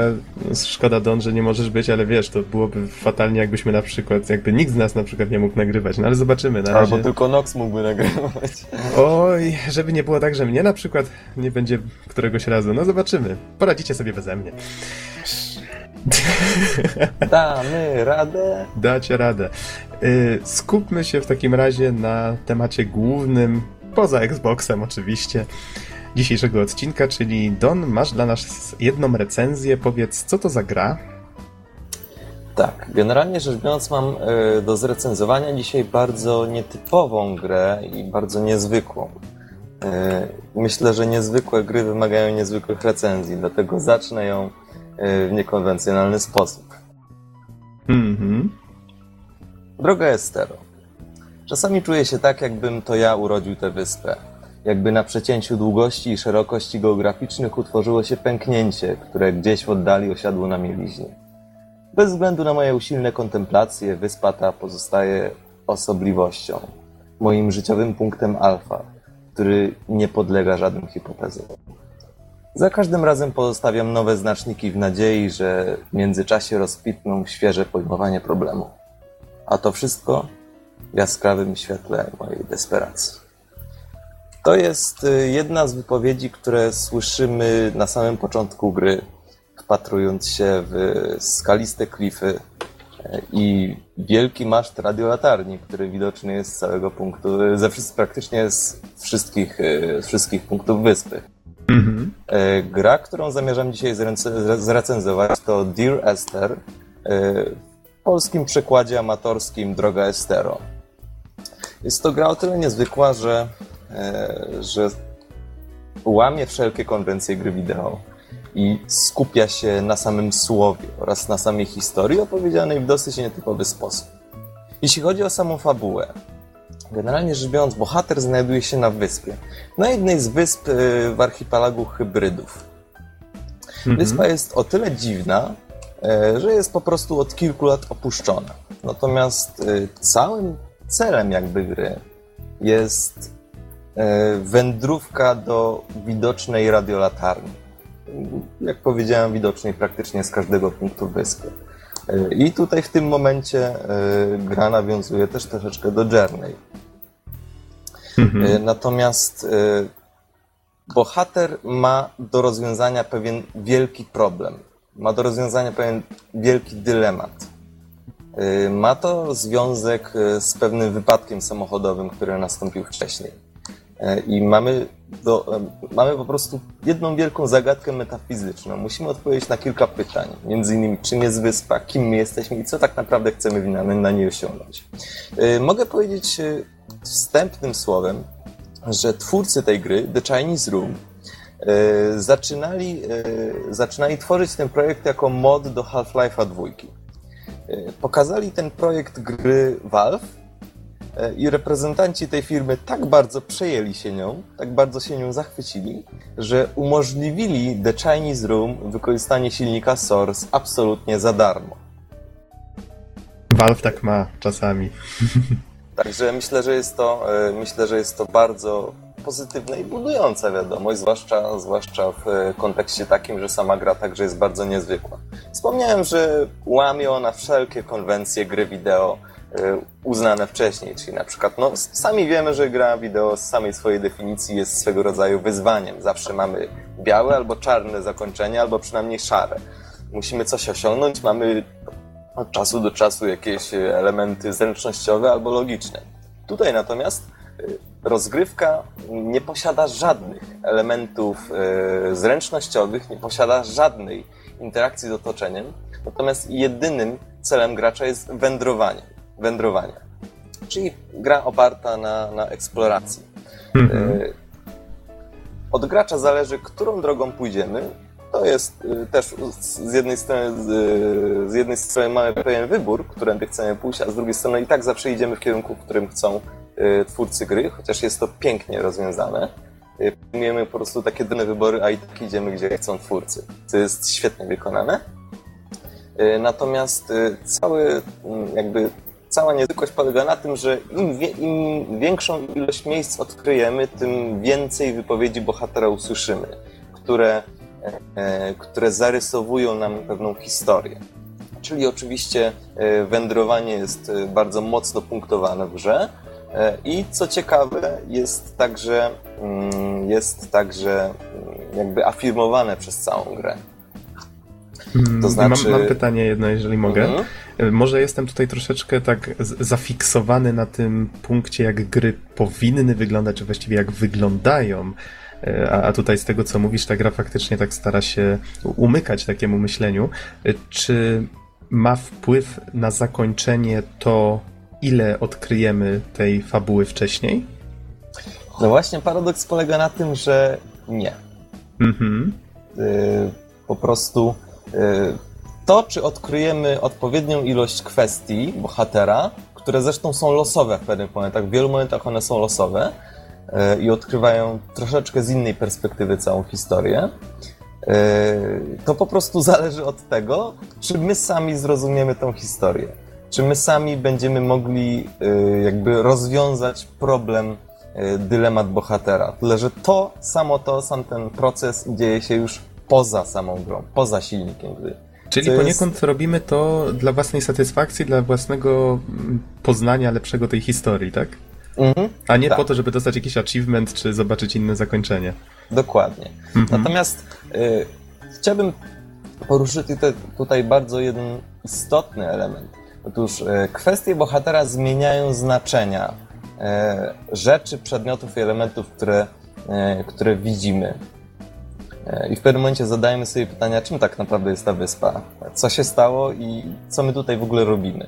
Generalnie rzecz biorąc, wyspa jest na początku całkowicie realistyczna. No, praktycznie niemalże w 100%. No, mamy, prawda, piękne klify, zachmurzone niebo, wiatr, który wieje i huczy oraz przepiękne, przepiękne łąki. Y, no i po prostu jest to wyspa całkowicie realistyczna. Tyle, że im dalej postępujemy w grze, tym coraz więcej pojawia się elementów dziwnych, elementów surrealistycznych. Początkowo mogą być to jakieś dziwne malunki na ścianach, y, na ścianach jaskiń, na przykład komórki nerwowe lub jakieś wzory chemiczne. Natomiast potem napisy Y, albo po prostu na początku gry, kiedy wejdziemy w jakieś nietypowe miejsce, nagle okaże się, że po drugiej stronie okrętu jakiegoś rozbitego znajduje się dziwny napis. Y, natomiast im dalej w grze, tym tych elementów dziwnych y, jest znacznie więcej. One, one bardzo mocno jakby się zagęszczają w pewnym momencie. I, I na przykład idziemy mm, drogą wyznaczoną przez świecę, nagle znajdujemy jakieś dziwne, pokiereszowane elementy auta, Także, także w pewnym momencie gra zaczyna przyspieszać, mimo powolnego tempa, można powiedzieć. Mimo powolnego tempa gra zaczyna przyspieszać e, i, i, i widać bardzo mocny punkt kulminacyjny, który budowany jest przez wypowiedzi bohatera oraz przez widoki, które, które mamy okazję yy, podziwiać no i oczywiście samą, sam, samą sytuację, sam fakt. Im, Im bardziej zbliżamy się do radiolatarni, coś się zaczyna dziać dziwnego. Mhm. E, otóż e, w grze występują. Nie, na YouTube oczywiście nazywa się to duchami. Ja wolę określenie widziadła, dlatego że, dlatego że to określenie jakby nie burzy nam, nie wprowadza nam dodatkowych znaczeń i nie burzy nam rozumienia całości. Otóż widziadła, no, ewentualnie też duchy, możemy tak przyjąć, pojawiają się w grze w różnych miejscach. To znaczy, jeśli na przykład przejdziemy się po jakiejś łące, spojrzymy się w tył i 300 metrów dalej na wysokim klifie, na którym byliśmy 10 minut temu, nagle jest jakaś dziwna, szara postać, e, która po, po pewnym momencie znika. E, takie właśnie duchy, widziadła też występują w grze. E, przy czym chciałbym tu mocno zaznaczyć, że gra nie jest horrorem, choć momentami, momentami e, klimat, udźwiękowienie sprawia, że jest odrobinę upiorna. Aczkolwiek nie boimy się, po prostu podziwiamy ją, próbujemy ją zrozumieć, co jest bardzo ciekawe. Oczywiście im dalej w grze, tym te widziadła także, także są bardziej intensywne, także tutaj widać bardzo mocno stopniowanie klimatu, stopniowanie intensywności i chociaż jakby rozgrywka sama w sobie nie staje się bardziej intensywna, yy, następuje pewne nagromadzenie się znaczeń, nagromadzenie się problemów, pytań, dziwnych istot, które nam się ujawia, u, ujawniają. Yy, I naprawdę jest to, e, robi to mocne wrażenie. Jeśli chodzi o samo zakończenie, mogę O, powiedzieć... oczywiście bez spoilowania. tak? Oczywiście, bez spoilowania. Yy, mogę powiedzieć tylko tyle. Jest ono genialne. Yy, gdyby nie jeden problem, o którym zaraz powiem, byłoby to absolutnie najlepsze zakończenie, jakie kiedykolwiek widziałem w grach wideo. Brzmi poważnie. I właśnie mówię to z pełną powagą, e, z pełną powagą e, tych słów. Niestety problem polega na tym, tego zakończenia, że w pewnym momencie twórcy odbierają graczowi kontrolę nad postacią. E, I, posta i postać sama, e, sama po prostu kieruje swoim losem, co jest, no to jest poważny problem, zakłóca immersję. Tak samo jak już, po- e, poruszaliśmy ten problem na podcaście, kiedy twórca gry wyrywa kukiełkę postaci graczowi z ręki i w tym momencie ja się tak poczułem. I gdyby Mhm. tego wyrwania nie było, to absolutnie byłoby to najlepsze zakończenie, jakie kiedykolwiek widziałem w grach wideo. Bardzo mnie zaintrygowałeś, muszę przyznać. Wiesz, na razie to brzmi tak bardzo jak właśnie jak Journey, o którym wspomniałeś, chociaż y, nie wiem, czy mogę się zgodzić z tym, że wspomniałeś, że ta latarnia jest inspirowana, bo te gry chyba Znaczy, wiesz w co, bardzo m- podobnym okresie. Mhm. Nie, nie wiem, czy jest prostu- inspirowana, ale jako sam tekst kulturowy ona w pewnym stopniu nawiązuje. Tak samo Journey też nawiązuje jakby do tej latarni. To Więc są obiekty nazwijmy- tożsame. Tak, na, nazwijmy to po prostu cechą wspólną. Mhm. w tym sensie. Y, Na razie mam taki obraz takiego journey, takiej podróży właśnie, tylko bardziej samotnej i bardziej mrocznej. Nie Mhm. wiem, czy, czy słusznie. Bo wiem, że w Journey jeszcze nie grałeś, chociaż może będziesz miał okazję Y, niedługo. Właśnie, mam nadzieję, że w sobotę będę miał okazję zagrać w Journey. Mhm. Y, Natomiast, y, natomiast tak, masz rację. Jest to podróż samotna, y, momentami bywa upiorna, dziwna, y, aczkolwiek y, muszę powiedzieć, że, e, że jest to też podróż niezwykła. Sama, i tu przejdę płynnie do, do level designu, który wymaga kilku słów, pochwały oczywiście, gdyż sama wyspa jest bardzo przekonująca. Ona wygląda tak, jakby była prawdziwa. To troszeczkę przypomina pewien szlak widokowy, ale z taką różnicą, że my nie czujemy się jak na wycieczce. Czujemy się jak na takiej mm, podróży po szkockim wybrzeżu, obserwując klify, skały, y, mając dosłownie y, wiatr, który smaga nam twarz i, i pozostając y, samymi sobie z własnymi myślami. Tak to wygląda mniej więcej. Y, Wyspa jest naprawdę skonstruowana tak, że z jednej strony wygląda bardzo realistycznie, y, a z drugiej strony za, jakby gwarantuje nam wiele pięknych punktów widokowych, y, które potem świetnie się zgrywają ze słowami bohatera. Mm, Przytaczę tutaj jeden przykład, który nie będzie wielkim spoilerem, aczkolwiek, aczkolwiek będzie wam mógł e, to jakby rozjaśnić, nakreślić, dookreślić. E, To znaczy, na przykład w pewnym momencie szedłem plażą. E, Szedłem plażą i, i znalazłem wnękę, w której znajdowały się szczątki samochodu, które tak jakby, y, jakby werżnęły się w tą wyspę dziwnym sposobem, chociaż z drugiej strony mamy morze. E, Spojrzałem na skały i mniej więcej w tym momencie bohater zaczął mówić e, o swojej dawnej przebytej chorobie, konkretnie kamieniach nerkowych. I w pewnym momencie użył takiego dziwnego porównania, że że kamienie nerkowe w pewnym momencie rozrosły się. One rosły tak szybko, że rozrosły się do, do rozmiarów wyspy. Yy, I chyba wygląda na to, że całe te skały to są kości bohatera. I, i nagle te słowa mm, postaci zmieniają zupełnie to, na co patrzymy. Z jednej strony mają przed sobą zupełnie zwykłe skały, jakich wiele, zupełnie zwykłe klify. Z drugiej strony nagle włącza się nam drugie znaczenie to może jest bohater, to może jest jego ciało. I co my tutaj robimy, tak naprawdę. Yy, No ale wracając jeszcze, wracając jeszcze do level designu, bardzo wiele mamy takich miejsc. Na przykład mamy jakieś dziwne szczeliny, yy, jakieś ustępy, w które możemy na przykład spojrzeć w dół, a jeśli przej- przejdziemy się kawałek dalej ścieżką, to faktycznie będziemy mogli tam zejść, bo tam jest coś interesującego. Yy, Em, Bardzo, Mam pytanie. Bardzo wiele jest takich momentów, jeszcze skończę jedną Okej. myśl tylko. Bardzo jest wiele takich momentów, że po prostu zobaczymy na przykład jakąś, zobaczymy jakieś miejsce i myślimy sobie, ja chcę tam że- zejść, ja chcę to zobaczyć i, i gra naprawdę nam to oferuje. Czyli mamy ochotę wędrować ze względu na świetny level design i świetny poziom graficzny. Mhm. Dobra, jaka, jakie było twoje E, pytanie? Mówiłeś, że mamy tutaj wybór, w sensie czy pójść w lewo, czy w prawo, e, tylko czy... A, a propos właśnie tego level designu, czy mamy tutaj do czynienia z takim otwartym światem na zasadzie, że możemy pójść gdzie chcemy na tej wyspie, próbując dostać się właśnie do tego centrum, jak się domyślam, na tym wzniesieniu, gdzie jest ta latarnia, czy, czy to nie jest taki otwarty, tylko powiedzmy to jest taka, takie mniejsze skupiska otwarte, które są połączone tunelami, tak już mówiąc w cudzysłowie. E, To są mniejsze skupiska połączone tunelami, aczkolwiek e, o tyle dobrze zrealizowane, że na przykład, no, podam tak, taką jedną sytuację. Jesteśmy na brzegu i mamy do wyboru. Możemy pójść albo plażą, albo górą, e, albo, albo górą, czyli wzdłuż krawędzi klifu, na górze po prostu, 20 metrów wyżej. I po prostu okazuje się, że w połowie drogi e, z klifu schodzi zejście do plaży a, a plaża i tak gdzieś tam zakręca do jakiegoś ślepego zaułka. Innymi słowy, mamy bardzo często e, rozwidlenie dróg albo wręcz otwarte przestrzenie i po prostu możemy wybrać sobie, czy przejść e, dalej plażą, czy klifem, czy jakimś górnym przejściem, czy dolnym. To się zdarza cały czas. I tak naprawdę, choć idziemy cały czas w momencie, tam, tam, tam gdzie chcą twórcy, to praktycznie mm, dobieramy sobie ścieżkę, którą chcemy pójść.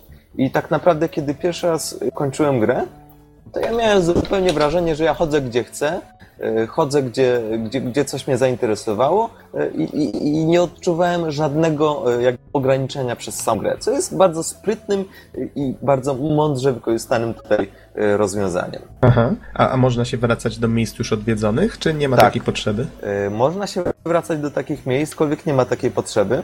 Mhm. Przy czym ja, e, ja grając po raz pierwszy, e, no po prostu obszedłem praktycznie wszystkie miejsca, gdyż, gdyż gra tak pięknie przedstawia nam te wszystkie punkty widokowe e, i prze, przekonuje projektem poziomów, że, że po prostu masz ochotę czasem e, przejść się te 100 metrów więcej, żeby powiedzmy zobaczyć okolice z pobliskiego wzgórza.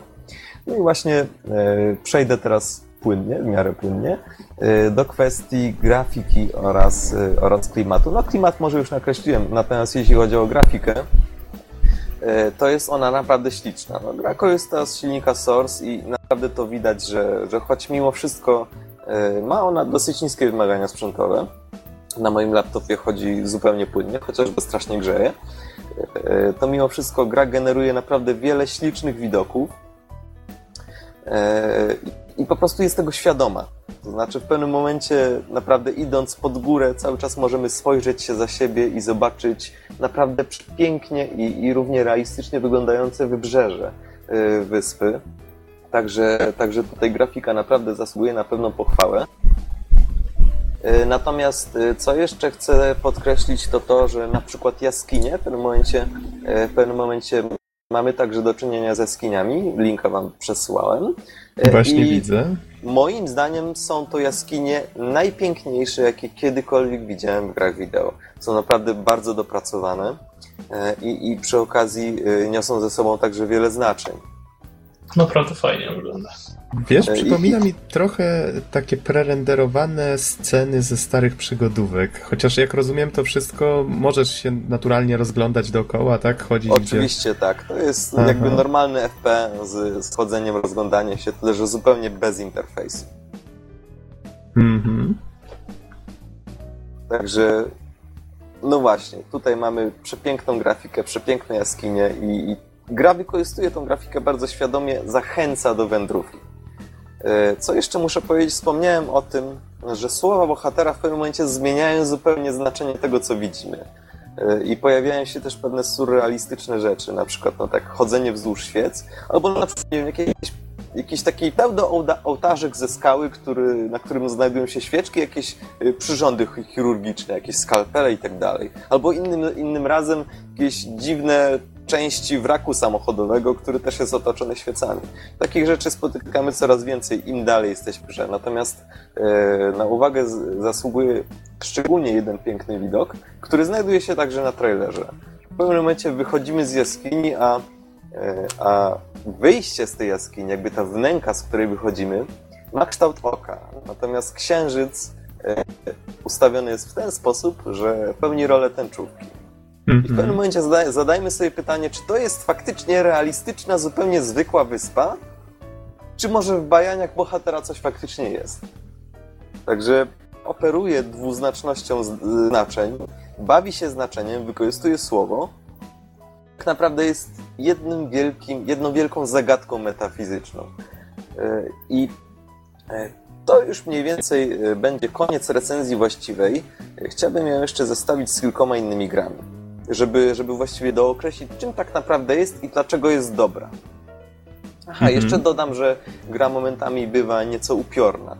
Natomiast nie jest horrorem. Chciałbym to wyraźnie podkreślić, że ona nie jest horrorem e, i no, tylko jakby bardzo, bardzo, bardzo wraż- wrażliwe osoby mogą jakby odczuć pewno, pewne napięcie, pewne, pewien strach. Natomiast jeśli, jeśli nie jesteśmy jakimś chojrakiem, to wtedy, to wtedy faktycznie będzie grał się nam normalnie, co najwyżej będziemy podziwiać te, jakby e, kontemplować niezwykłości.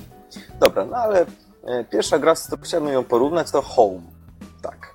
Home, o którym wypowiedziałem się dosyć, e, dosyć e, jakby nie... Chłodno pamiętam. Chłodno, tak. Y, Nieuprzejmie troszeczkę może, y, chociaż to nie jest jakieś y, specjalnie dobre słowo, ale chodzi o to, że zwróćcie uwagę, że w Home mamy także odkrywanie historii, natomiast w Home jest to zagadka kryminalna, którą odkrywamy na bazie także wędrowania po świecie, przy czym została dodana pewna interakcja z otoczeniem. Znaczy możemy coś przejrzeć, możemy gdzieś dalej pójść i faktycznie wtedy, e, wtedy na przykład e, dopasowując odpowiedni klucz do drzwi, rozwiązać czy, czy zobaczyć troszeczkę więcej tej historii e, niż normalnie. Także, także w Home jest, jest to dosyć podobny, podobny, podobny mechanizm. Także opiera się na tej wędrówce po świecie, natomiast droga Estero w porównaniu do Home e, wcale nie zamula. Home zamulał, ja to bardzo mocno podkreślałem, dlatego że, no, między innymi dlatego, że było słabe, słabe udźwiękowienie, no i ekrany napisów jakby bardzo wyraźnie oddzielały się od samej gry e, i przez to jakby spowolniały całość, także wszystkie animacje przechodzenia przez drzwi były strasznie, e, strasznie nudne. No ale to może wiesz, Mhm. nie, nie wracajmy Tak, do tak. takich szczegółów, żeby Ja, już- nie, nie zamulić recenzji. Ja- już właśnie skończyłem. Mhm. Natomiast jeśli chodzi o Dear Esther, to gra, tak jak to podkreślałem, jakby zachęca do wędrówki, yy, zaciekawia nas zabawą, znaczeniami, yy, także zaciekawia wspaniałą grafiką, która, która jest naprawdę stoi na wysokim poziomie i widać, że level design został wykonany w bardzo mądry sposób.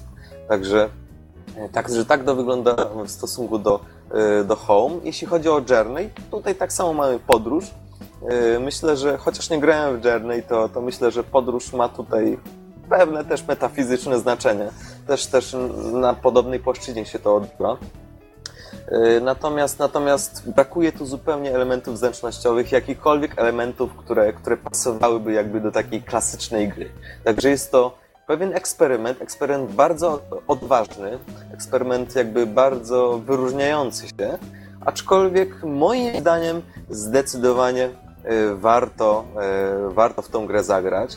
Warto przebyć podróż e, po, po wyspie, która jest dosyć tajemniczym obiektem.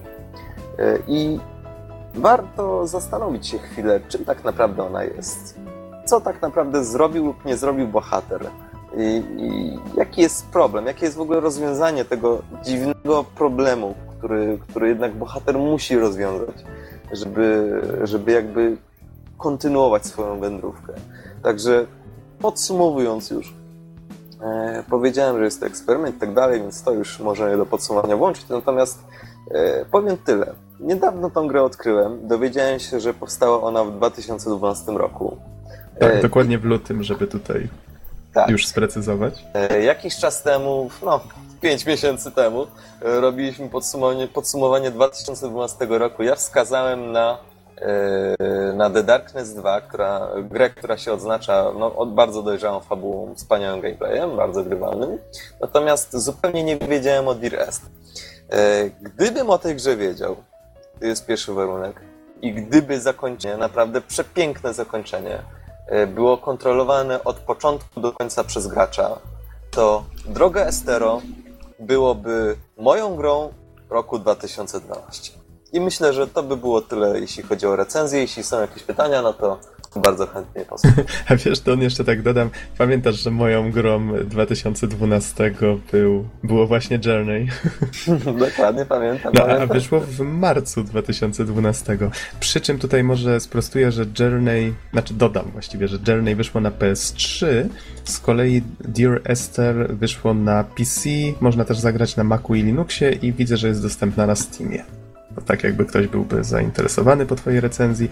I mam pytanie, a Mhm. właściwie y, mm, dwa pytania, ale drugie mi wyleciało. Powiedz mi, ile trwa, no właśnie, boję się tu użyć słowa gra, ile trwa ta podróż? A, i drugie pytanie, komu byś ją polecił do odbycia? E, Czyli tak, pierwsze pytanie, ile gra? Ja generalnie długo się nad nim sam zastanawiałem, Mhm. e, dlatego że, e, dlatego że jakoś tak zawsze zagłębiałem się w ten świat, że znikało mi pojęcie czasu i znikało mi pojęcie zegarka. Natomiast, natomiast gra ma około 2 do 3 godzin. Maksymalnie. Nie, jestem, nie jestem pewien, czy w ogóle podaję pra, prawdziwe, jakby wiążące dane. Być może jest to mniej, być może jest to półtorej godziny, aczkolwiek, aczkolwiek ja miałem raczej tendencję do tego, żeby y, pójść wszędzie, zobaczyć wszystko. Dlatego, że w tej grze jest to warte. Y, natomiast komu bym tą grę polecił? No, jeszcze wracając może na moment, ten czas, no, nie jestem pewien. Od półtorej godziny do trzech. Przyjmijmy Mhm. roboczo. Natomiast komu bym tą grę lecił? Przede wszystkim, e, jeśli pamiętacie, no nie wiem, na przykład e, recenzje Crysisa e, w CD Action, w których ludzie narzekali, recenzenci narzekali, że w sumie fajnie byłoby zobaczyć taką grę ze zwiedzaniem bez, bez, żadnego, bez żadnego walczenia, tylko same widoki. No to właśnie Dear Esther, droga Estero, jest to gra, która stawia na przepiękne widoki. E, I tylko między na nie, innymi, tak? nie tylko na nie. To jest, Mhm. to jest tylko jakby 20% całości. Znaczy, Y, bardziej ale- mam na myśli to, że. y, Bo, bo tu oczywiście nie chcę ujmować nic fabule i klimatowi. Chodzi mi po prostu o to, że nie ma tutaj takiego gameplayu per se, jak w grach zazwyczaj, tak jak wspomniałeś, ten konflikt, y, walczenie z kimś i tak dalej. Mhm. Tak, także komu polecił? Przede wszystkim komuś, kto chciałby zobaczyć coś pięknego, zarówno wizualnie, jak i, jak i pod kątem y, słownym. Y, Ktoś, kto chciałby spróbować tego dosyć nietypowego eksperymentu. Y, No, oczywiście komuś, kto, mm, kto jakby ma pewną odwagę do poruszenia y, pewnego dosyć, dosyć poważnego dramatu, pewnej zagadki metafizycznej po prostu komuś, kto, kto znalazłby w sobie trochę ochoty, by, by na chwilę odpiąć się od, od jakby codziennych spraw, troski i tak dalej i na te półtorej do trzech godzin zanurzyć się w tym z jednej strony dziwnym, z drugiej strony wspaniałym świecie e, na jednej z nienazwanych, wyimaginowanych wysp hebrajskich. Mhm. Muszę przyznać, że bardzo mnie zainteresowałeś. To w takim razie ty przejdziesz Journey, a ja przejdę Dear Esther i wtedy wrócimy do tego tematu, co nie? O, Myślę, oczywiście. że- Myślę, że to byłoby całkiem fajne. Panowie, jakieś pytania, czy trzeba was wybudzać z metafizycznego snu? Znaczy, mi się bardzo podobają screeny, w ogóle e, trailer tej, tej, tej gierki. Naprawdę bardzo fajnie to wizualnie wygląda. Jeśli ta przygoda w całości jest taka jak na tych screenach, to przynajmniej pod kątem, pod kątem graficznym na pewno się spisuje nieźle. Mhm. Norbert? Nie, ode mnie nie ma pytań. Znaczy, słyszałem sporo o tej grze, to mi jakby rozjaśniło, tak? Mhm. Muszę znaleźć po prostu czas, żeby kiedyś w nią zagrać. Ale widzę, że a propos czasu, to twórcy podeszli do sprawy bardzo podobnie jak twórcy Journey, na takiej zasadzie, że zróbmy grę, która jest mm, ładna, krótka, tak żeby każdy zainteresowany mógł spróbować w nią zagrać i przy jednym posiedzeniu przejść. To jest, myślę, całkiem fajne podejście. A, i wiecie co, jeszcze dodam jedną krótką rzecz. Aha. Wspominałem o tym, że teksty y, nie są zawsze takie same. Oczywiście część wypowiedzi, które, y, które gdzieś tam y, wypowiada bohater, on wypowiada je w formie listu bardzo często do Ester, do Estery tytułowej. Trzeba sobie też z kolei odpowiedzieć na pytanie, dlaczego w formie listu i dlaczego do Estery, kim ona jest, co się wydarzyło. Natomiast gra bardzo często zamienia te teksty. To znaczy tekst, który ja też na przykład przeczytałem na początku tej recenzji, wcale nie jest jedynym, który usłyszymy w grze na samym początku. Te teksty bardzo często zmieniają. Yy, Mało tego, yy, pewna bardzo ważna scena także yy, na przykład po powtórnym zagraniu będzie zupełnie inna. Także gra zachęca do, do powtórnego zagrania, do wrócenia e, i jakby powiedziałbym też tego trochę wymaga nawet, bo, bo ja e, mam w planach na przykład pisa- napisanie magisterki e, poświęconej właśnie grom wideo, między innymi takim jak Droga Estero i żeby w pełni zrozumieć tę grę, ja ją ukończyłem dwa razy i jestem świadomy tego, że ukończę ją jeszcze drugi raz i trzeci raz. E, Z tym, że nie na siłę, tylko jeszcze z większą chęcią, jeszcze z większą pasją. Czym ja jestem filologiem, więc e, jestem trochę, e, myślę trochę inaczej pod tym kątem. Zakręcony na tym punkcie. Mhm. Także, także to by było na tyle i myślę, że, Mhm. że jeśli nie ma żadnych pytań, to w sumie moglibyśmy już powoli To skończyć. wiesz, tylko jedno mi się teraz nasunęło. Czy te Mhm. Treści, one są po prostu zamieniane miejscami, czy można trafić na coś, czego nigdy wcześniej nie widziałeś? E, to drugie. To drugie, okej, okej. po to- prostu to mi e, wystarczy. Mhm. mm, w pewnym momencie, po, po, powiedzmy w punkcie A, jeśli dojdziesz do punktu A, to wtedy bohater losuje jedną powiedzmy z czterech czy pięciu wypowiedzi, które może wypowiedzieć. Aha, czyli innymi aha, słowy- sposób. Y, Drugi raz zagranie w tą grę może oświetlić historię z troszeczkę innej strony. Rozumiem, czyli to nie jest po prostu za, zamienianie miejscami, powiedzmy, z punktu A i, i B. Także, Nie, no nie, okej, do, okej. do większości z punktów są, są, jest kilka wypowiedzi. Dobrze, panowie, musimy kończyć. W każdym razie zainteresowałeś mnie bardzo tą recenzją. Myślę, że kiedyś na pewno Dear Esther sprawdzę.